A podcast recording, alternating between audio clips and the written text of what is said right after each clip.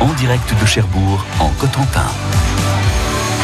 Parlons maintenant d'un voisin, en fait, de l'endroit où nous sommes, avec Virginie Brunot qui est avec nous. Bonsoir Virginie. Bonsoir Yannick. En fait, on va parler avec vous de la Cité de la Mer et en particulier des objets du parcours Titanic qui sont visibles en ce moment. Alors, de quoi s'agit-il exactement? Parce que il y a un côté unique quand même dans cette exposition temporaire. C'est une exposition temporaire pour 2 ans quand même. Donc, on accueille 53 objets qui ont été remontés du champ de débris autour de l'épave du Titanic qui gît par 3800 mètres de profondeur dans l'Atlantique Nord. Alors, rappelons qu'il y a déjà une expo Titanic au sein de la Cité de la Mer. Tout à fait. Depuis 2012, on a une exposition qui a été ouverte au public pour le 100 ans de l'escale du Titanic à Cherbourg. Et en 2015, on avait eu la chance d'accueillir déjà 35 objets qui nous avaient été prêtés. Et cette année, pour 2 ans, donc on a 53 objets qui sont là pour 2 ans. Ces objets qui viennent donc en plus de cette expo, d'où viennent-ils ces objets et qu'est-ce qu'ils ont de particulier?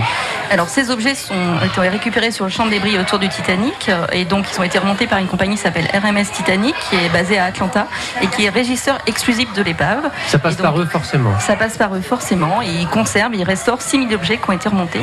Et donc on a la chance d'accueillir ces 53 objets dont certains ont appartenu à des passagers qui ont embarqué à Cherbourg le 10 avril 1912. Ils ont quasiment tous une histoire, ces objets. C'est pas juste un objet comme ça qui était sur le bateau. Ils sont souvent ou quasiment tous associés à une histoire. Bien sûr, tous. On a remonté le fil de l'histoire avec nos amis américains et on a réussi aussi à remonter certains fils nous-mêmes avec le travail de l'équipe, dont une montre, un prototype de montre bracelet qui appartenait à Henri Blanc, un joaillier qui a embarqué à Cherbourg en 1912. Il y a d'autres histoires qui se cachent derrière ces objets. Il y a des coïncidences terribles de gens qui auraient dû embarquer sur le bateau et qui n'ont pas embarqué. Et on a cru qu'ils étaient morts, pas morts. Enfin, il y a des choses comme ça. Tout à fait. Bah, c'est le cas notamment de Howard Irwin, un passager de 3e classe qui était parti faire un tour du monde avec un ami. Et ils sont rejoints à Southampton pour embarquer à bord du Titanic. Et l'un des deux n'était pas là le matin de l'embarquement. Et son ami a pris sa valise et embarqué.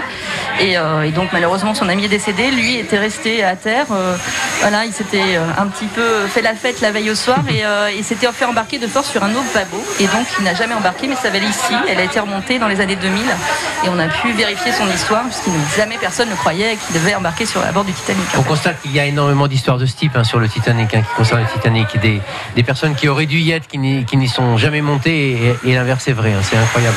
Exactement, on a le cas de ce jeune Argentin notamment, Edgar Andrew, qui était un jeune étudiant en Angleterre qui devait embarquer sur un autre paquebot que celui du Titanic, mais son billet a été reporté sur Titanic parce qu'on a une grève de charbon et comme c'était le voyage inaugural du Titanic, et donc on lui a transmis un billet sur Titanic et malheureusement il est décédé à bord.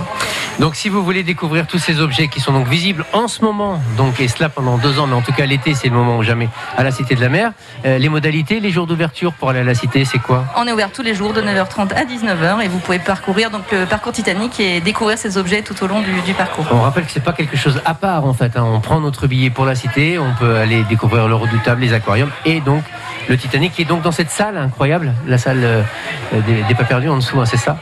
Oui, la salle qui était donc la reconstruction du parcours Titanic qui fait 800 mètres carrés. On a 4 vitrines qui sont réparties tout au long du parcours, donc en fonction du confort à bord, de l'élégance de la belle époque.